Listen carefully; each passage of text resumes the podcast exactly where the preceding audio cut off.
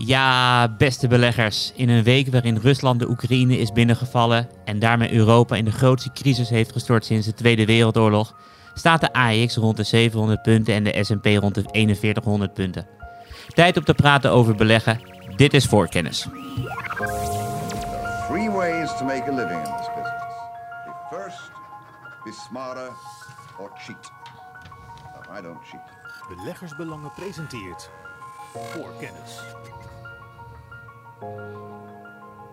Ja, beste beleggers, leuk dat jullie allemaal weer luisteren. Helaas is Maarten nog steeds ziek en daarom ben ik, Karel Merks, vandaag de presentator. De gasten van vandaag zijn de beleggersbelangen specialisten Hildo Laman en Menno van Hoven. Wij gaan het vandaag hebben over de gevolgen voor de financiële markten nu het zwartste scenario aan het uitkomen is in de Oekraïne. Daarnaast beantwoorden we de vraag of de beurs in een beermarkt zit of dat het toch bij een correctie gaat blijven. En we kijken naar waarom Europese aandelen steeds aantrekkelijker aan het worden zijn. Maar zoals altijd beginnen we met wat is onze week, wat is de afgelopen week ons opgevallen? Ik wil graag met Hildo beginnen. Wat viel jou op, Hildo? Uh, de afgelopen week eh, waren er uh, drie chipmachinemakers die cijfers, kwartaalcijfers, eigenlijk jaarcijfers presenteerden. Um, alle drie waren, waren, ze eigenlijk gewoon goed en positief over de toekomst. En um, wat me opviel was, en dat zal misschien ook niet heel erg verrassen, maar was dat dat totaal niet uitmaakt voor de, voor de beurskoers van die aandelen en ook van andere aandelen. Het sentiment bepaalt nu de beurskoersen, resultaten en toekomstverwachtingen zeggen helemaal niets op dit moment. En dat viel me gewoon op. En gelukkig beleggen wij uh, voor de lange termijn en niet alleen voor vandaag. Precies. Menno, wat viel jou op? Ja, nou sowieso heel veel uh, rode koersen, maar dat zal niemand ontgaan zijn. Uh, ja, je belegt natuurlijk zelf ook, dus het doet pijn. Uh, maar positieve noot is wel wat ik dan vooral ook voor de dividendportefeuille zie, dat de dividendgroei dit jaar echt bovengemiddeld hoog is. En juist in een jaar dat koersen dalen, ja, is dat wel natuurlijk een heel positief teken. Want je kunt binnenkort weer een herbeleggingsrondje doen in Europa. En uh, ja, hoe meer dividend erbij komt, uh, hoe gunstiger dat natuurlijk uitpakt voor de lange termijn. En heb ik het goed begrepen dat jij de kwartaaldividenden opspaart en één keer per kwartaal opnieuw gaat investeren? Klopt, klopt. Voor de dividendportefeuille sowieso vier keer per jaar wordt er herbelegd. Uh, alle Amerikaanse aandelen betalen natuurlijk uh, per kwartaal. Uh, en ja, veel Europese aandelen ook halfjaarlijks. ook een aantal nu inmiddels per kwartaal. Daar gaan we later nog over hebben. En uh, inderdaad, vier keer per jaar wordt het uh, verzameld en wordt het uh, herbelegd in de aandelen die het uitkeren. Dus 31 maart is weer het eerstvolgende moment om te gaan herbeleggen. Dus jij hoopt dat de koersen nog even laag blijven staan? Nou, dat hoop ik zeker niet. Want wat ik al zei, je, je voelt de pijn zelf ook. En in die zin is het nooit leuk als de beurs dalen. Maar ja, als je heel realistisch bent en je belegt voor de lange termijn, dan is het gewoon gunstig dat je zo'n tik krijgt nu. Simpelweg omdat je weer meer nieuwe aandelen kunt kopen van, uh, van het dividend uh, wat je de komende periode weer gaat ontvangen. En zoals altijd bij het begin van voorkennis bekijken we ook een van de artikelen die onze gasten hebben geschreven voor het tijdschrift Beleggersbelangen. Hildo, welk artikel wil jij uh, benoemen? Um, nou, wat ik een hele leuke vond om te schrijven deze week was de optietip. Um, ik had deze week een butterfly op het Nederlandse aandeel IMCD. Um, en wat ik hier zo leuk aan vind is, uh, dit is, dit is een mooi voorbeeld van wat ik, uh, in het geval van optietips, wat ik interessante tips vind. Uh, dit is een, deze butterfly kost, zeven, kost me 70 cent afgelopen woensdag. maar de potentiële waarde is 20 euro. Nou is die 20 euro, dat is wel echt als alles, alles, alles mee zit. De kans erop heel klein, is heel erg klein. Uh, maar evengoed, het zou ook 5 euro of 7 euro kunnen worden als het mee zit, uiteraard. En de, de, uh, de kans op zo'n winst is niet heel erg groot. Uh, maar het mooie is, als het, als het niet uitkomt, het, uh, het gewenste scenario, dat de IMCD stijgt, dat is eigenlijk het gewenste scenario, dan ben je 70 cent kwijt, of, oftewel 70 euro, vanwege de contractgrootte, contractgrootte van 100. Gaat de prijs keer 100. Um, um, ben je 70 euro kwijt. Maar als het goed gaat, uh, dan pak je 500, 1000 procent winst, zoiets dergelijks. Uh, dat is gewoon mogelijk. En Ehm, dat zijn ver- verhoudingen tussen risico en rendement die ik gewoon heel en kan je nog even in een, een notendop zeggen wanneer je een butterfly koopt en geen eh spread bijvoorbeeld? Nou, het ligt aan de, dat ligt aan de, aan de prijzen ehm, en, en wat je verwacht. Ik, ik, ik kijk altijd naar de eh, verhouding tussen risico en rendement. Eh, en het voordeel van een butterfly is dat het goedkoper is dan een call spread. Eh, nadeel is dat je minder ehm, ruimte hebt in, even om het simpel te zeggen, eh, voor een butterfly moeten er meerdere dingen eh, in de koers goed vallen. Terwijl bij een call spread is het al sneller. Als het maar stijgt, dan is het al goed. Terwijl voor een butterfly is het niet zo makkelijk. We gaan het volgen. En ik ben nog even nieuwsgierig. Vorig jaar heb ik natuurlijk een artikel gepubliceerd. Dat al jouw optietips over de afgelopen jaren die portefeuille 500% een rendement hebben behaald. Wat voor klappen heeft jouw optieportefeuille gekregen door de onrust van de afgelopen dagen? Nou, de afgelopen dagen, dat, ja, dat, dat zal ongetwijfeld eh, zal er weer wat vanaf zijn gegaan. Ehm, maar eh, het valt op de lange termijn wel mee. Eh, ik kijk naar het gemiddelde rendement per optietip. En omdat er natuurlijk al heel veel tips al lang gesloten zijn, ehm, beweegt dat gemiddelde rendement steeds ehm, minder hard. Dus er- zijn zeker, er is zeker wel wat vanaf gegaan, maar het is ook weer niet eh, sch- schrikbarend. En ehm, tegelijkertijd, dat heb ik, ook al, heb ik ook al vaker geschreven, dit zijn ook weer tijden dat je mooie dingen eh, kan opzetten, zoals die IMCD. eh, ik vind dat een hele goedkope. Ik vind dat, dat is voor mij een mooi voorbeeld van wat ik leuk vind aan die, aan die optietips. Super goedkoop. Als het misgaat ben je 17 kwijt. Als het raak is, dan pak je 500 euro, misschien wel 1000, ik weet het niet. Dus ehm, Dus je hebt de zaadjes gelegd eh, voor een mooi toekomstig Precies. rendement. Ja. Menno, waar heb jij je afgelopen week eh, voor tijdschrift Beleggersbelangen mee bezig gehouden? Eh, nou ja, specifiek voor tijdschrift.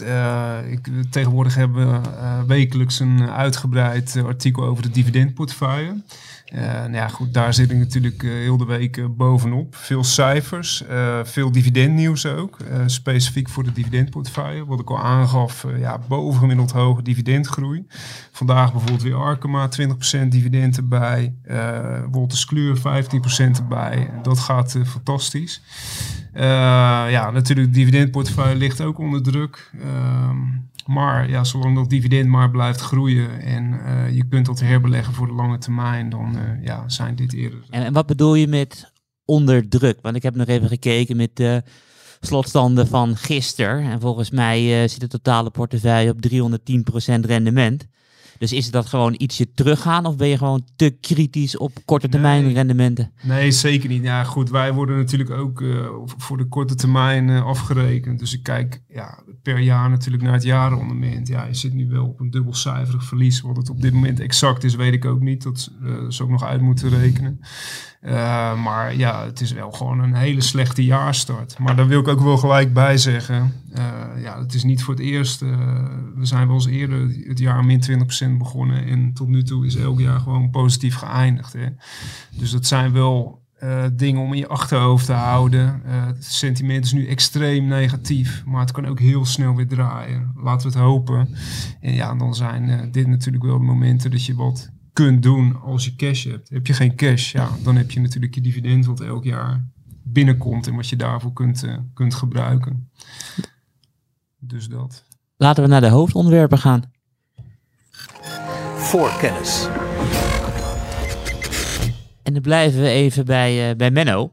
Want het hoofdonderwerp is van nu het zwartste scenario aan het uitkomen is in de Oekraïne.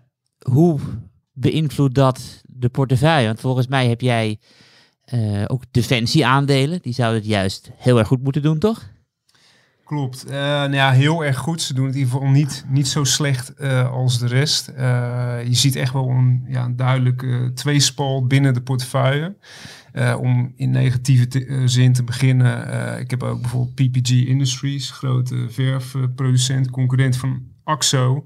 Nou, die hebben vorig jaar eh, het Finse Ticurilia, als ik het goed eh, uitspreek, eh, gekocht. En, ja, en die zit dan weer heel groot in Rusland. En dat zie je dus ook weer aan die beurskoers die de afgelopen dagen eh, ja, bovengemiddeld snel gedaald is. Sneller dan de andere aandelen.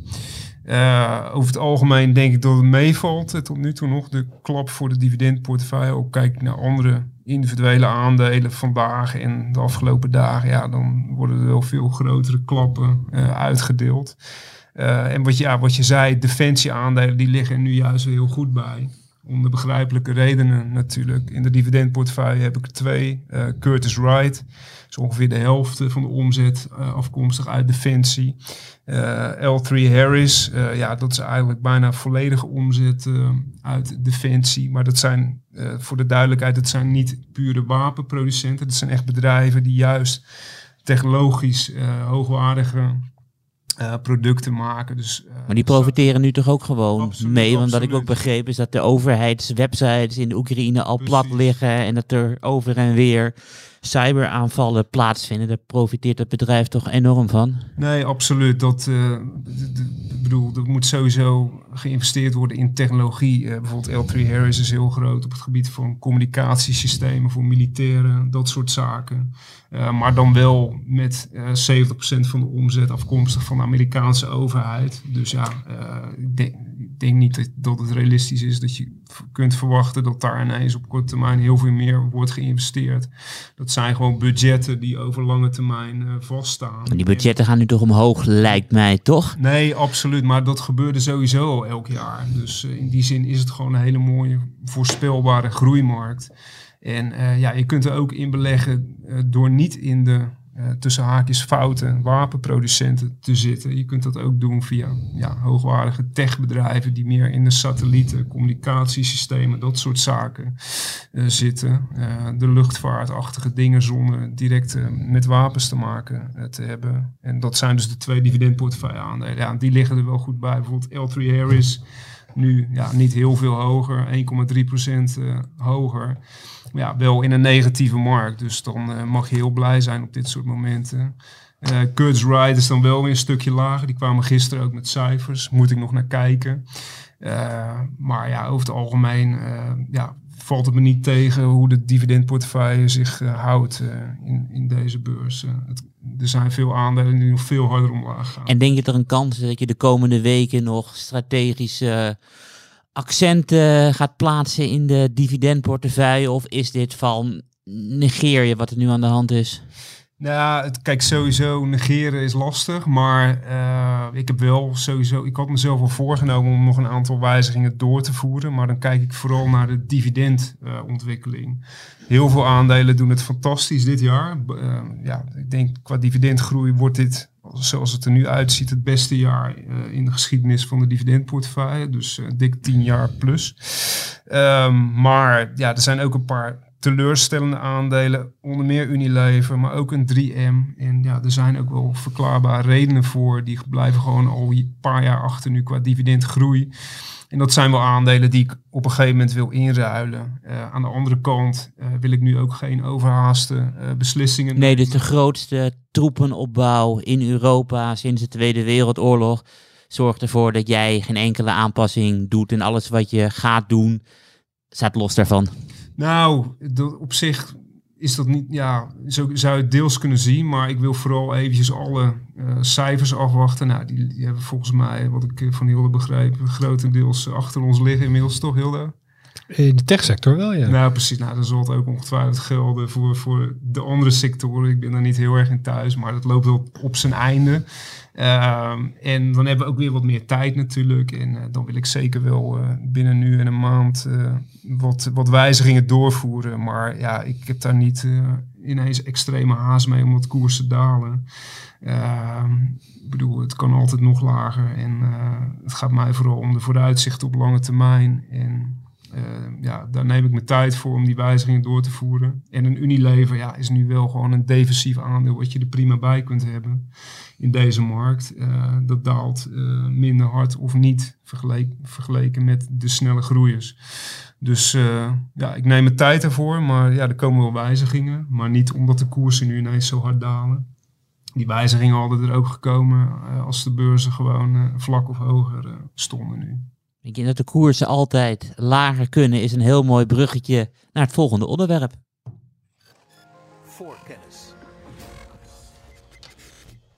Want Hildo gaf aan eh, dat hij de vraag wilde beantwoorden, of proberen te beantwoorden. Zitten we nu in een berenmarkt of gaat het bij een correctie blijven? Ja, ja, dat is een hele goede vraag. En ik, eh, ik zal maar meteen eh, teleurstellen dat ik het definitieve antwoord daar ook niet op heb. Ehm, maar ik, ik, kijk, het interessante van deze discussie is natuurlijk. eh, ehm, het belangrijkste eigenlijk wat elke belegger nu wil weten. Gaan koersen binnen afzienbare tijd herstellen? Eh, oftewel zitten we dan nu gewoon in een correctie en is het eh, binnen afzienbare tijd over? Of is dit, eh, waar we nu in zitten, gaat het nog een eh, behoorlijke tijd duren?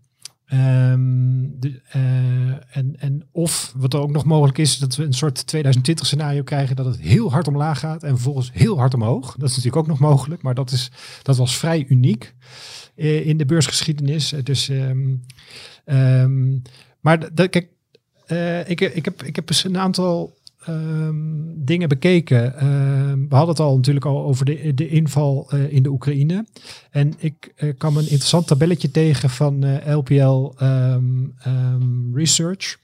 Ehm, daarin eh, hebben ze een heel aantal geopolitieke eh, events, eh, gebeurtenissen, hebben ze op een rij gezet met de koersreactie van de S&P daarbij. En dat begint ergens in, volgens mij begint het bij Pearl Harbor. En dat gaat dan eh, via allerlei oorlogen, Vietnamoorlog, ehm, eh, eh, Noord-Zuid-Korea-oorlog, ehm, eh, inval in Irak. Eh, al dat soort eh, evenementen gaat dat, eh, gaan ze daar langs. En wat opviel is dat ehm, de koersreactie over het algemeen bij dit soort geopolitieke gebeurtenissen relatief beperkt is. Het is niet eh, de kommer kwel die je zou verwachten. Eh, die je misschien zou verwachten. En ehm, wat volgens mij ook niet zo is, is dat dit soort gebeurtenissen eh, vaak het begin zijn van een beermarkt. Dat valt ook mee. Ehm, ik zat eh, bijvoorbeeld ook te kijken naar, wat ik wat wel interessant vond, is dat Pearl Harbor, de aanval op Pearl Harbor in december ehm, 1941, als ik het goed had onthouden. Ehm, daar, ehm, dat was een van de ehm, slechtste periodes in die, in die lijst die LPL Research heeft opgesteld. En toen ging de beurs, de S&P, daarna ongeveer 17% onderuit. Nou, 17% is, eh, dat is niet bepaald fijn.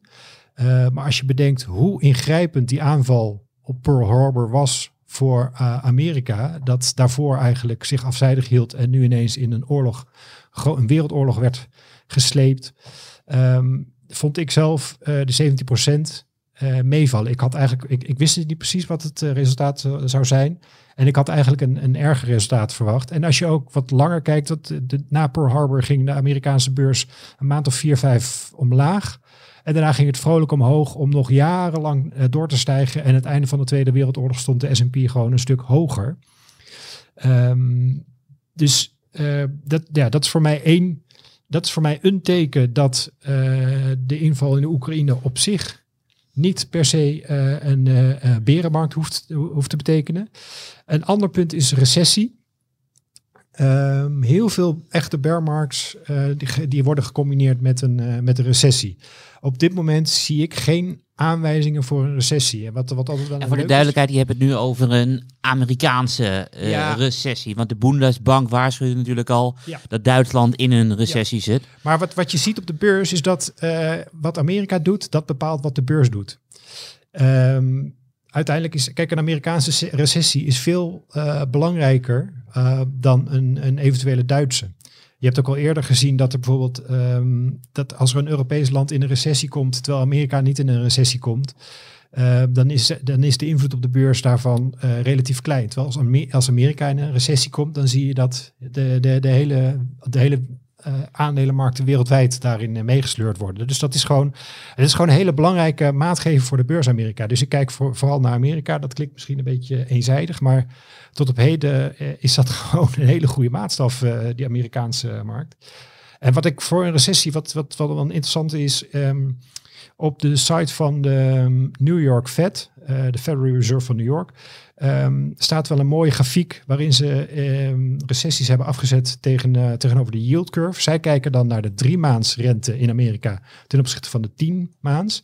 Als de drie maands rente boven die van de 10 rente uitkomt, dus als die, die yield curve dan negatief wordt, zoals dat dan wordt genoemd, dat is een, een, vaak een voorteken van een recessie.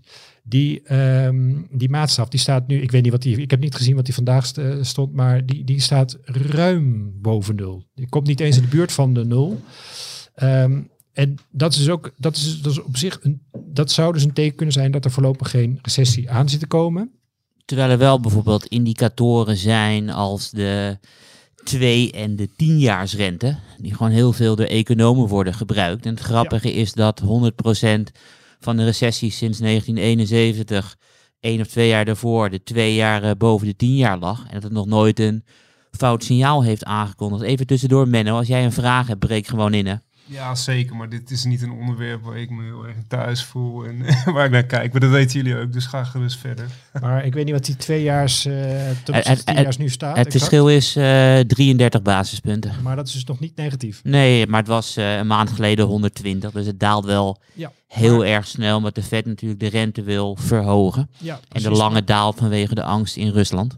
Maar kijk, dat, dat het daalt wil niet zeggen dat het negatief wordt. Dus dat is voor mij niet voldoende bewijs om aan een recessie te denken. En om even nog een kritische vraag te stellen op je eerste punt van dat oorlogsdreiging niet zorgt voor een beermarkt.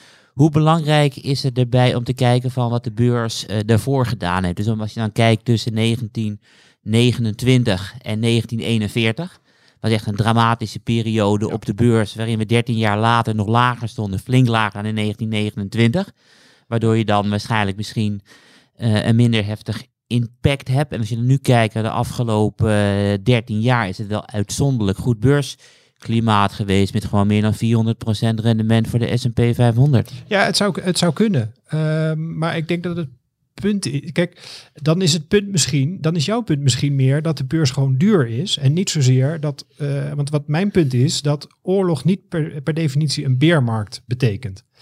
En ehm, kijk, als, als, als aandelen gewoon te duur zijn, dan zijn ze te duur. En dan hebben ze gewoon aan elke reden hebben de markten dan eh, voldoende om eh, in een verkoopmodus terecht te komen. En, eh, ehm, en hoe ver, dat is dan natuurlijk een, een ander punt. Ehm, maar ik, ik, en ja, het kan wel. Je kan, je kan helemaal gelijk hebben, laat ik het zo zeggen. Oh, ik, ik, ik, zeg niet dat het zo is. Het is gewoon een vraag aan Ja. jou. eh. Het, eh, kijk, ik ehm, wat, wat, kijk, wat, wat natuurlijk ook mogelijk is, dat China denkt van mooi, eh, als Rusland hiermee wegkomt, dan hebben wij ook nog wel een klein eilandje voor onze kust dat wij er graag bij zo, zouden willen hebben. Ehm, stel je voor dat, dat, dat, dat China dat zou, dat zou gaan doen, ja, dan wordt de onrust natuurlijk alleen maar groter. En waar het er eigenlijk uiteindelijk op neerkomt is, kijk, mensen houden niet van verandering. Nu zie je toch een soort wereldwijde geopolitieke verandering plaatsvinden. Dat maakt mensen onzeker. En, en beleggers zijn uiteindelijk net mensen. En die onzekerheid, daar houden ze niet van. Ehm, maar de vraag is, hoe lang gaat die onzekerheid duren? Wat is die, eh, hoe groot is de invloed? Als ik zat even te kijken, de, de Russische economie bijvoorbeeld, die is volgens de officiële cijfers kleiner dan de Zuid-Koreaanse. De Oekraïnse economie die is kleiner dan die van eh, Irak. Dus ehm, dat wil niet zeggen dat er allerlei gevolgen zullen zijn. Dat, dat ontken ik zeker niet. De olieprijs, eh, grond, allerlei grondstoffen zullen hier ongetwijfeld door eh, beïnvloed worden. Ehm, maar de vraag is, gaat, eh, een, gaat bijvoorbeeld ASML minder chipmachines, substantieel minder chipmachines verkopen door die inval in de Oekraïne? En zo kun je voor nog heel wat bedrijven hetzelfde stellen. Ehm, en ja, het, het kan inderdaad allemaal veel erger worden. Dat is inderdaad mogelijk. Maar er is ook gewoon een best wel redelijke kans dat het uiteindelijk dat de gevolgen voor heel veel grote beursgenoteerde bedrijven uiteindelijk wel meevallen. En dat is ook het voor de eh, beurskoersen allemaal wel meevalt. En een, een derde punt wat ik nog had, eh, waar ik naar gekeken heb, is, dat, is het sentiment. Het sentiment, sentiment is eh, op dit moment gitzwart. De American uh, Association of Individual Investors, die, uh, die houden wekelijks bij of hun leden bullish of bearish of neutraal zijn. En het aantal uh, percentage bears is vandaag uitgekomen op het hoogste punt sinds 2013. En um, dus, dus nu, ze zijn, Amerikaanse beleggers zijn nu negatiever dan tijdens de coronacrash uh, begin 2020.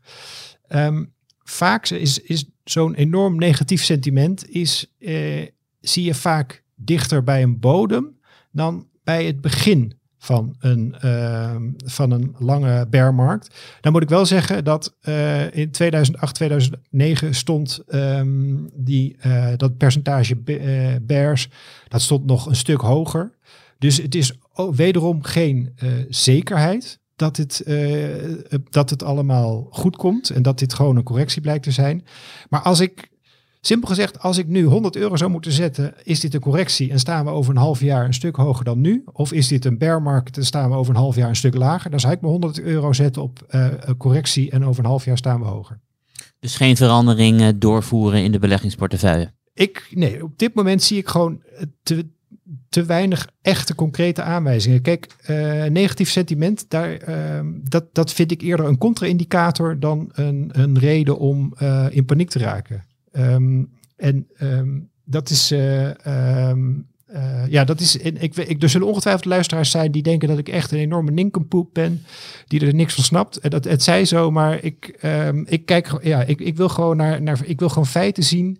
En ehm, er zijn zo ontzettend veel correcties geweest. En op het moment dat, dat je in een correctie zit, dan eh, is de grootste angst is dat die correctie eh, uitmondt in een bear market. En je weet op, in, het moment dat je in een correctie zit, weet je niet waar het gaat stoppen. Je weet niet wanneer de boel gaat keren. En dat, dat roept die angst op. En, ehm, maar ik ben, ik ben me ervan bewust dat, dat er gewoon, de, eh, puur statistisch gezien, is de kans gewoon groter dat, eh, dat je in een correctie zit dan in een bear market. Maar je zei net, ik zie geen concrete aanwijzingen. Zijn er überhaupt ooit concrete aanwijzingen gezien dat jij weg wil? Ehm, je, ja, ja, dus bijvoorbeeld die, die, die yield curve, dat is dan- Als, die- als die yield curve inverse gaat, ja, dan, dan- dan moet nodigen we je weer uit en dan... ja, maar dan nog heb je dus, eh, want dat weet je ook, die yield curve, die loopt vaak een half jaar tot een jaar soms al anderhalf jaar op de zaken vooruit.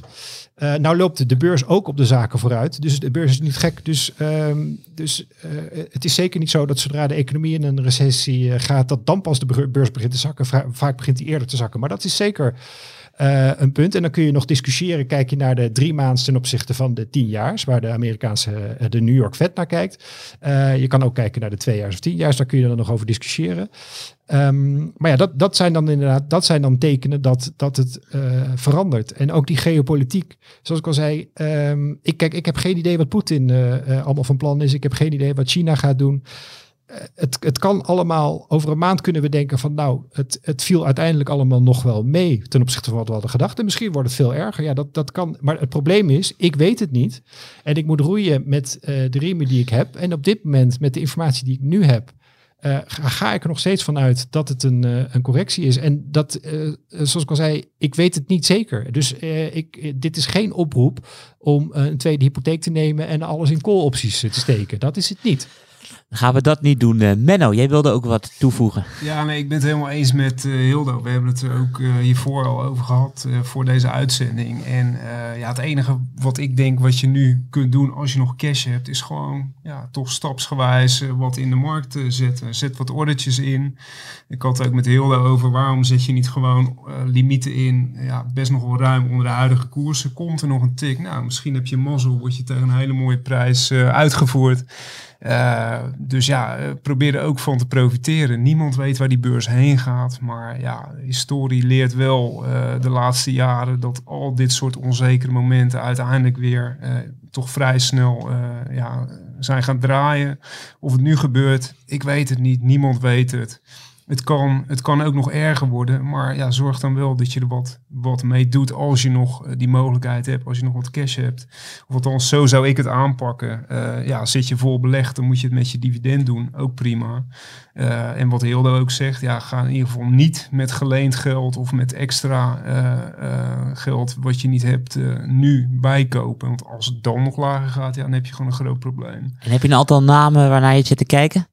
Ja, ik, ik noemde voor de dividendportefeuille al PPG. Ja, het blijft gewoon een prachtig aandeel. En eh, de sector die vooral heel hard geraakt wordt, of althans binnen de dividendportefeuille. En, En voor de lezers of luisteraars die dat niet kennen, het is de concurrent van Axo Nobel en zit in de verf. ja, precies. eh, verf, eh, verf wereldwijd actief.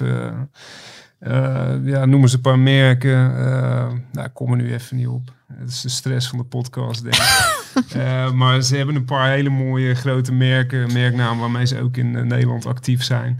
Ik kom daar later nog wel op terug. Maar ja, vooral industrials worden keihard geraakt. Dat waren natuurlijk ook veel aandelen die het de afgelopen jaren heel goed hebben gedaan. Maar als je nu ja, voor sommige aandelen dalingen van 20, 30 procent ziet, ja, dan wordt het denk ik wel heel interessant om weer aan de koopkant eh, te gaan kijken. Geldt natuurlijk ook voor veel tech-aandelen die extreem hard zijn afgestraft. Ja, dat, daar kun je nu best wel wat gaan, eh, gaan oppakken zonder echt De Shopify's van deze wereld. nou, daar ben ik niet zo'n fan van, van dat soort bedrijven. Dan zou ik eerder kijken naar de dividendbetalende aandelen. Nou, waarom niet een Microsoft? Die zijn ook afgezakt naar 2,80.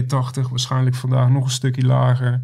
Eh, een Oracle keek ik toevallig een paar dagen geleden naar. Is ook enorm teruggevallen. Ja, dat zijn gewoon bedrijven met sterke cashflows. Die dividend elk jaar met een klap verhogen. Daar kun je nu naar kijken. Maar persoonlijk, vooral de sector industrials, daar zie ik echt veel koopjes. Eh, en er zitten heel veel van die aandelen in de dividendportefeuille. Eh, ja, die je nu gewoon met een flinke korting voor hele mooie prijzen, als je voor de lange termijn belegt, eh, kunt, kunt oppakken. Dus stapsgewijs zou ik nu toch wel wat gaan doen in, in deze beurs. En niet alles gelijk erin als je nog cash hebt, maar ja, pak wat op en leg je limietjes in je ordertjes. En eh, met wat mazzel eh, ja, krijg je een hele mooie uitvoering op een eh, extreme negatieve spike naar beneden. Goeie tip. We gaan naar het volgende onderwerp. Voorkennis. En daarvoor blijven we bij Menno. En ik ben misschien wel het meest nieuwsgierig naar dit onderwerp. Want jij zei dat Europese aandelen steeds aantrekkelijker aan het worden zijn. En ik ben heel nieuwsgierig waarom je dat zei. Ja, er zijn natuurlijk verschillende redenen voor. Hè. Natuurlijk vooral eh, die tik die we dit jaar zien. Eh, ik kijk vooral naar dividendgroei. Eh nou ja, daar, een dividendportefeuille is daar natuurlijk het voorbeeld van. Er zitten gewoon heel veel kwalitatief hoge, hoogwaardige aandelen in. trouwens, ik schiet me nu net binnen. PPG is natuurlijk Histor, een verfmerk. Maar goed, dat even terzijde. Eh, er zijn heel veel hele mooie aandelen die, eh, ja, die flinke tik hebben gehad. Dus dat maakt het, eh, maakt het sowieso interessant. Maar waar jij natuurlijk op doelt is het feit... en daar heb ik deze week een column over geschreven... dat steeds meer Europese bedrijven, en dan met name in Zweden... per kwartaal uitkeren. Eh, voorheen in Europa, ja, nagenoeg alle aandelen betaalden slechts één keer per jaar dividend. In Duitsland en Zwitserland is dat overigens eh, voor nagenoeg alle aandelen nog steeds zo. Betalen maar één keer per jaar eh, dividend. Ja, in Nederland zie je al steeds meer halfjaarlijkse uitkeringen.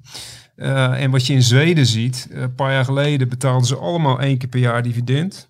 Bijna allemaal. En nou, op een gegeven moment kwamen de halfjaarlijkse dividenden. Je ziet ze gewoon doorschakelen. Eh, nu ook steeds meer kwartaaldividenden. Binnen de dividendportefeuille, mooi voorbeeld, eh, Castellum.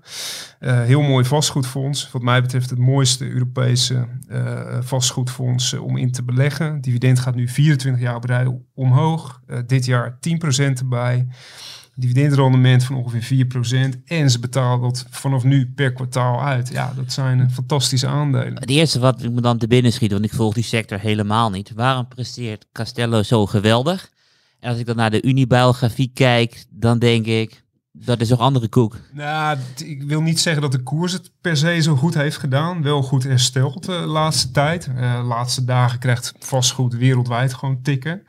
Dus in die zin, het is niet een enorme uitblinker qua koers. Op langere termijn wel. Eh, maar eh, ja, wat gewoon een groot verschil is met eigenlijk alle andere Europese vastgoedfondsen... eh, is dat Castellum gewoon nog nooit de dividend heeft verlaagd. Elk jaar gaat het omhoog en elk jaar... Eh, met minstens 5%. Van dit jaar zelfs 10%. En eh, ja, dat is natuurlijk wel wat je zoekt als belegger. Gewoon een stabiel tot jaarlijks groeiend dividend. En eh, zeker binnen de vastgoedsector ja, heb je die gewoon niet eh, met een dusdanig track record als Castellum. Ja, ze hebben een heel mooi breed gespreide portefeuille, kantoren, winkels, logistiek. Ja, het is gewoon echt een, een schoolvoorbeeld. Zet ook heel erg in op duurzaamheid. En eh, ja, dat eh, combineren ze met een dividend wat jaarlijks omhoog gaat en nu ook per kwartaal eh, wordt uitgekeerd. En daar hadden we het natuurlijk over. Ja, vooral in Zweden, heel veel bedrijven. Waarom Zweden? Ja, de exacte reden daarvoor weet ik niet. Maar ja, ik denk gewoon dat, dat, dat ze het daar snappen. En ja, misschien is er ook een vraag vanuit beleggers om dat vaker uit te keren. Kijk, zelf zeg ik altijd, je salaris wil je ook niet één keer per jaar hebben. Eh, liefst ook niet per kwartaal. Dat wil je gewoon elke maand. En eh, ja, waar, dat geldt in principe natuurlijk ook voor het dividend. Waarvoor zou je dat maar één keer per jaar krijgen? Eh, dat wil je toch ook gewoon frequenter hebben. En ja, het is eigenlijk gewoon heel logisch. En voor zeker grotere bedrijven, zo grappig om te vertellen. Toen ik net bij beleggersbelangen werkte, heb ik een rondje geïnformeerd. Toen was ik al mee bezig. Nou, dat is inmiddels elf jaar of nog langer geleden. Eh, artikel eh, over dividendfrequentie. En ja, bijna alle AX-aandelen betalen nog één keer per jaar dividend. Dus ik heb ASML, Philips, al die bedrijven heb ik eh, aangeschreven. investor relations afdelingen. En ik kreeg allemaal van die antwoorden van ja, het zijn extra kosten. De beleggers vragen er niet naar. Nou, ja, inmiddels ASML is ook al jaarlijks gaan betalen. En eh, ja, wat mij betreft zouden ze hier een eh, voorbeeld kunnen geven in Nederland door ook gewoon eh, snel naar een kwartaaldividend door te schakelen. Ik bedoel, er zitten heel veel grote internationale beleggers tegenwoordig in ASML. Market cap van meer dan 200 miljard. Nou, kom erop met een kwartaaldividend. Waarom niet? Kostenargument, dat gaat niet op natuurlijk voor een bedrijf als ASML. En ja, hoe meer internationale beleggers, Amerikanen, ja, die ontvangen altijd per kwartaal dividend. Eh, dus eh, ja, dat is absoluut geen reden om, eh, om bij een halfjaarlijkse uitkering te blijven. Dus eh, ja, ik hoop dat die trend ook elders in Europa doorzet. De Zweden die geven het goede voorbeeld. Dat is ook wel grappig. Volgens mij had Hilde ook een paar jaar geleden een omslagverhaal over Zweden, toch? Ja, klopt. En het, volgens mij viel het jou ook op hoeveel aantrekkelijke aandelen in Zweden genoteerd staan. Eh, ja, nou, wat ik vooral bijzonder vind aan Zweden is de eh, enorme diversiteit aan eh, aandelen dat er staat. Er, staat eh, er staan heel veel relatief kleine bedrijven in Zweden, in op de Zweedse beurs ge- genoteerd. En dat vond ik, je kan alle, je kan, bedoel, als je in scholen wil beleggen, Zweedse scholen, dan kan dat via de Zweedse beurs. En heel veel duurzaamheidsaandelen, heel veel ehm, een beetje software technologieën, gaming en ehm, dat soort, dat soort dingen, management software. Eh, het, is, het is een enorm breed aanbod van, eh, ook bijvoorbeeld wat ik ook een hele grappige vond, was eh, het bedrijf dat eh, van die eh, flitscamera's, eh, van die snelheidsdetectors eh, maakt. Ehm, het is een heel divers aanbod eh, in eh, Zweden. Dat vond ik vooral heel erg eh, leuk aan de Zweedse beurs. Dus, dus er zijn ook veel meer aandelen op de beurs in Zweden genoteerd dan in Nederland. Geef eens aantallen. Eh, dat is inmiddels al een tijdje geleden, maar ehm, in Zweden zijn het er, nou, volgens mij meer dan 600. Terwijl je op de Nederlandse Oh, beurs kun, kun, je- kun je, kom je misschien net tot 100. En Ja, dan max. Volgens mij zijn we er al onder gezakt door... ja, er is, eh, er is wat nieuws bijgekomen, maar er valt ook elke keer weer wat af. Ja. Dus heel veel meer dan 100 heeft het in Nederland niet. nee, maar Nederland is groter dan Zweden volgens mij qua inwoners. En Ja, dan toch eh, zes keer zoveel kijkt- aandelen. Als je naar de beurs kijkt, staat er veel meer. En dan moet ik ook erbij zeggen, er zitten ook bedrijven bij die zo klein zijn, dat zeker als Nederlandse belegger, dat ze niet interessant zijn. En die bijvoorbeeld ook, want dat, dat, dat viel dan voor mij ook meteen af. Ik zag ook een hoop van die zeker kleine Zweedse aandeeltjes, waarbij dan bijvoorbeeld alle eh kwartaal-jaarverslagen in het Zweeds werden gepubliceerd. Ja, daar heb ik natuurlijk niks aan, dus dat laat ik dan sowieso al, al Maar dat zijn de manieren om echt de pareltjes te ontdekken, toch? Ja, als je, als je goed in Zweeds bent, dan kun je er ongetwijfeld kun je er nog wat. eh, dus ik weet niet hoe Menno zo Zweeds is, maar. eh, Ja, je komt heel eind natuurlijk met Google Translate en dat soort dingen. Maar inderdaad, er zijn echt eh, heel veel, vooral hele kleine beursgenoteerde bedrijven in Zweden. Al kijk je ook naar het aantal IPO's, is gigantisch geweest de afgelopen jaren. Ja, er zitten echt pareltjes bij. Alleen eh, ja, met een beurswaarde van 20, 30 miljoen. Er zijn geen analisten die het volgen. Eh, wat Hildo zegt, eh, de communicatie is allemaal in het Zweeds. Dus ja, per definitie wordt het dan een speculatieve belegging. Maar ja, het is wel een echt een unieke markt qua eh, aanbod van, eh, van, van bedrijven. Ze hebben echt van alles. Heel veel industrie, heel veel vastgoed. Heel mooi vastgoed ook met eh, mooie dividenden. Heel veel kwartaaldividenden binnen die vastgoedsector. En ja, gewoon heel, heel in- innovatief volkje is het. met, met, met een hele mooie beurs. En binnen de dividendportefeuille heb ik mede daarom ook drie, drie Zweedse aandelen. Oh, drie zelfs. Wie Ja. zijn die andere twee, behalve Castello? Assa Ablois. Eh, Hoe, dan ga je me weer vragen. Ik pak gewoon even... Pak me maar gewoon bij. En op het moment dat je de naam noemt, vertelde meteen even Ja, wat ze verkopen of wat een businessmodel is. Assa, nou ja, dat kennen we natuurlijk eh, van de sloten en automatische schuifdeuren. En eh, de derde, dat is, eh, dat is Livco, dat is een ja, investeringsbedrijf. eh, een holding met allemaal kleine industriële bedrijfjes. Eh, met ja, allemaal niche producten, niche markten. Eh, die kopen gewoon elk jaar tientallen bedrijven op, bouwen een heel grote, hele mooie portefeuille van, eh, van in- industriële, ja, echt niche dingetjes op.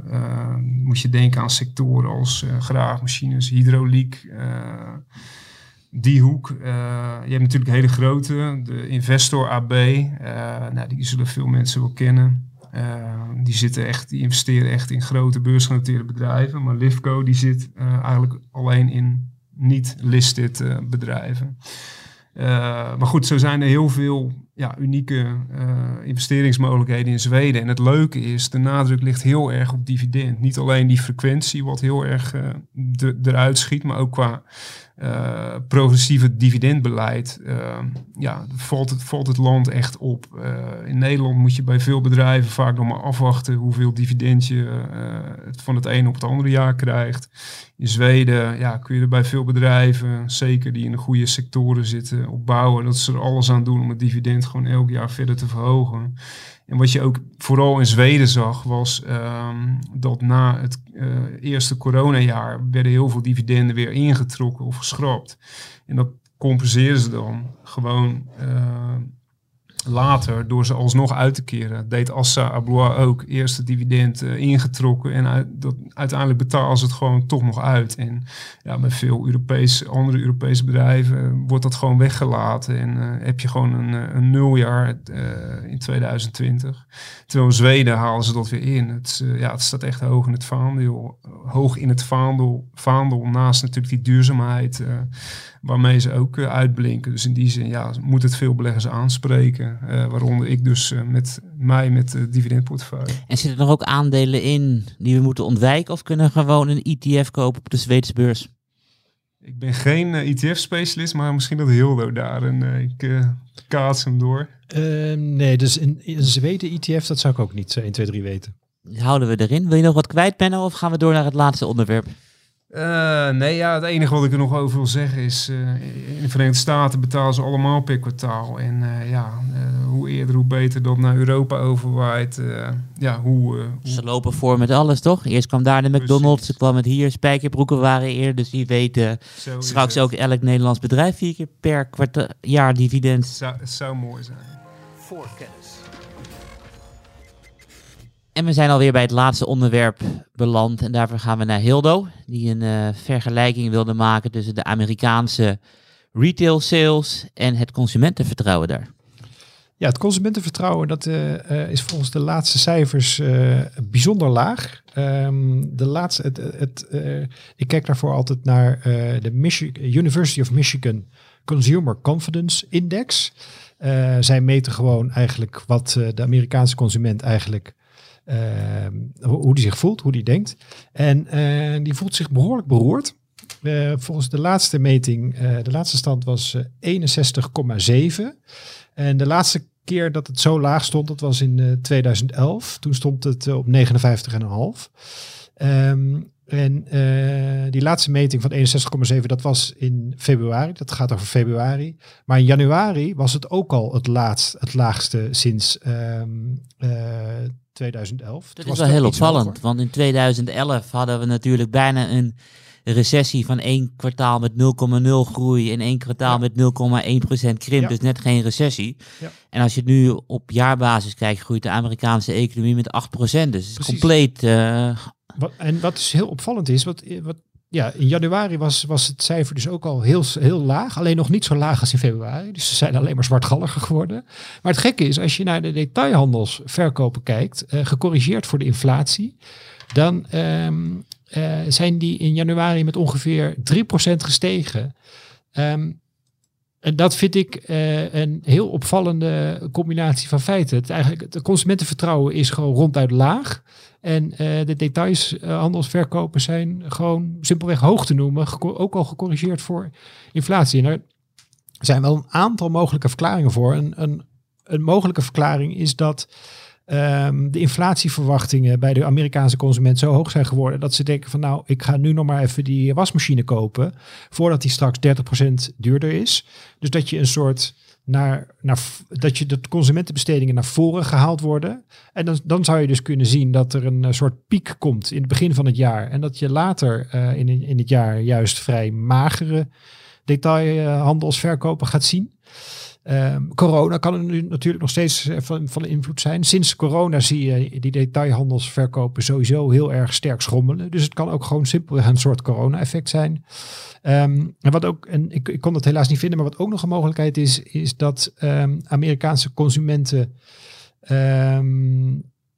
van, van zichzelf, uh, van anderen denken dat het slecht gaat en daarom negatief uh, zijn, terwijl het met, zich, met zichzelf goed gaat. Want het opvallende is dat als je kijkt naar de, zeg maar de huishoudboekjes van de gemiddelde Amerikaanse consumenten, staat hij er goed bij. De, uh, het vermogen van Amerikaanse um, consumenten staat op een enorm hoog niveau, terwijl tegelijkertijd dus het schuldniveau juist heel erg laag is. Bijvoorbeeld veel lager dan uh, bij de uitbraak van de grote financiële crisis in 2008, 2009. Dus het huishoudboekje staat eigenlijk best wel goed bij. Maar dan nog, uh, die, die, inflatie kunnen ze nu ook dus gewoon prima dragen. Maar dan nog zijn ze um, negatief. En dat is, het is mogelijk dat ze denken dat het bij anderen negatief is, maar dat het bij henzelf uh, beter gaat. Maar dus de, de invloed van al die andere Amerikanen waarvan zij dan denken, ja, dat, uh, daar gaat het niet goed. Dat kan dan zo sterk zijn. Ik heb daar uh, een, um, een tijd geleden, dat is wel echt enige jaren geleden, ik kon het helaas niet meer vinden, maar was eerder over gehoord dat, dat het met dit soort onderzoeken, dat het mogelijk is dat mensen, dat het goed gaat met mensen zelf, maar dat omdat ze het idee hebben dat het met de rest slecht gaat, dat ze zo'n onderzoek toch vrij um, negatief invullen. Maar dat is, dat, dat, ik kon het helaas niet meer vinden. En je gaf drie mogelijke redenen aan. Welke vind je het meest geloofwaardig? Ik vind het heel moeilijk te zeggen. Want ik kijk, en wanneer denk je dat, als we het nu niet weten, dan weten we het wel in de toekomst Precies, natuurlijk. Hoe lang uh, moeten we nog wachten op het antwoord? Nou, ik, uh, kijk, de, de, de, er zijn uh, regelmatig detailhandelscijfers en consumentenvertrouwencijfers. Dus daar, daar gaan we snel genoeg um, hopelijk uh, een indicatie uh, krijgen. Kijk, die inflatie, kijk dat die inflatie een rol speelt, dat is denk ik, uh, en, en corona, dat is denk ik, dat, dat lijkt me wel, die twee lijken me de meest geloofwaardige factoren persoonlijk. Gewoon intuïtief zou ik zeggen. corona, dat, dat ontkent niemand, dat weet iemand, iedereen en iedereen is daar ook mee bezig. En inflatie, dat is ook iets mensen ja, zien. Maar die benzineprijzen stijgen natuurlijk in de Precies. Verenigde Staten een stuk sneller dan hier. Want op ja. het moment dat je nauwelijks uh, belasting hebt Precies. en de olieprijs verdubbelt, verdubbelt ja. ook als je gaat tanken. Op het moment dat je hier in Europa en, het meeste belasting betaalt, en als je drie hakt keer het er per minder week, in. En als je Ja. drie keer per week tankt, dan gaat het heel erg opvallen als het ineens 30% duurder is. Eh, dat, dat is natuurlijk eh, evident. Terwijl een wasmachine, ja, die koop je misschien eens in de tien jaar.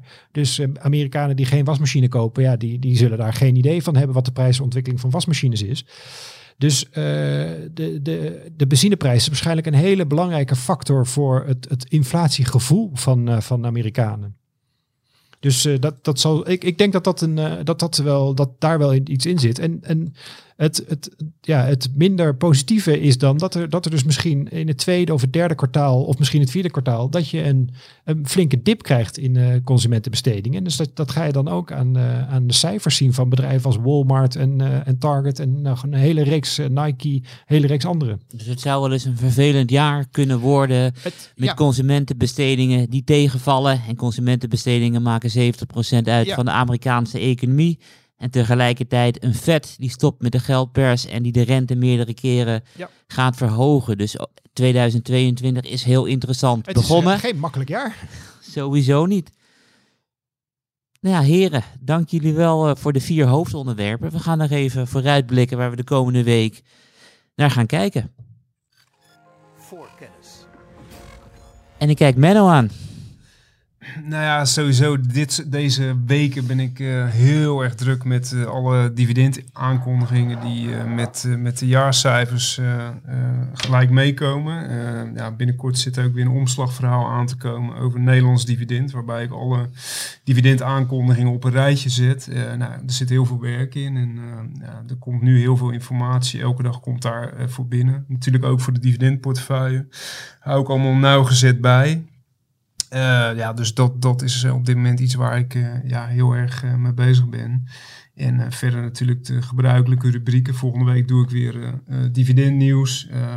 Ja, ook natuurlijk gebaseerd op wat ik net zei.